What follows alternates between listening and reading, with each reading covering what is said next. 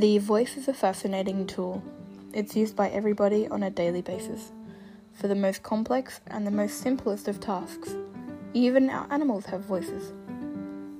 My name is Luna, and my identity is my voice. And I would like to use my identity to bring you my thoughts, experiences, and adventures, and the adventures, experiences, and thoughts of others. Join me for weekly, sometimes fortnightly episodes in Luna's voice.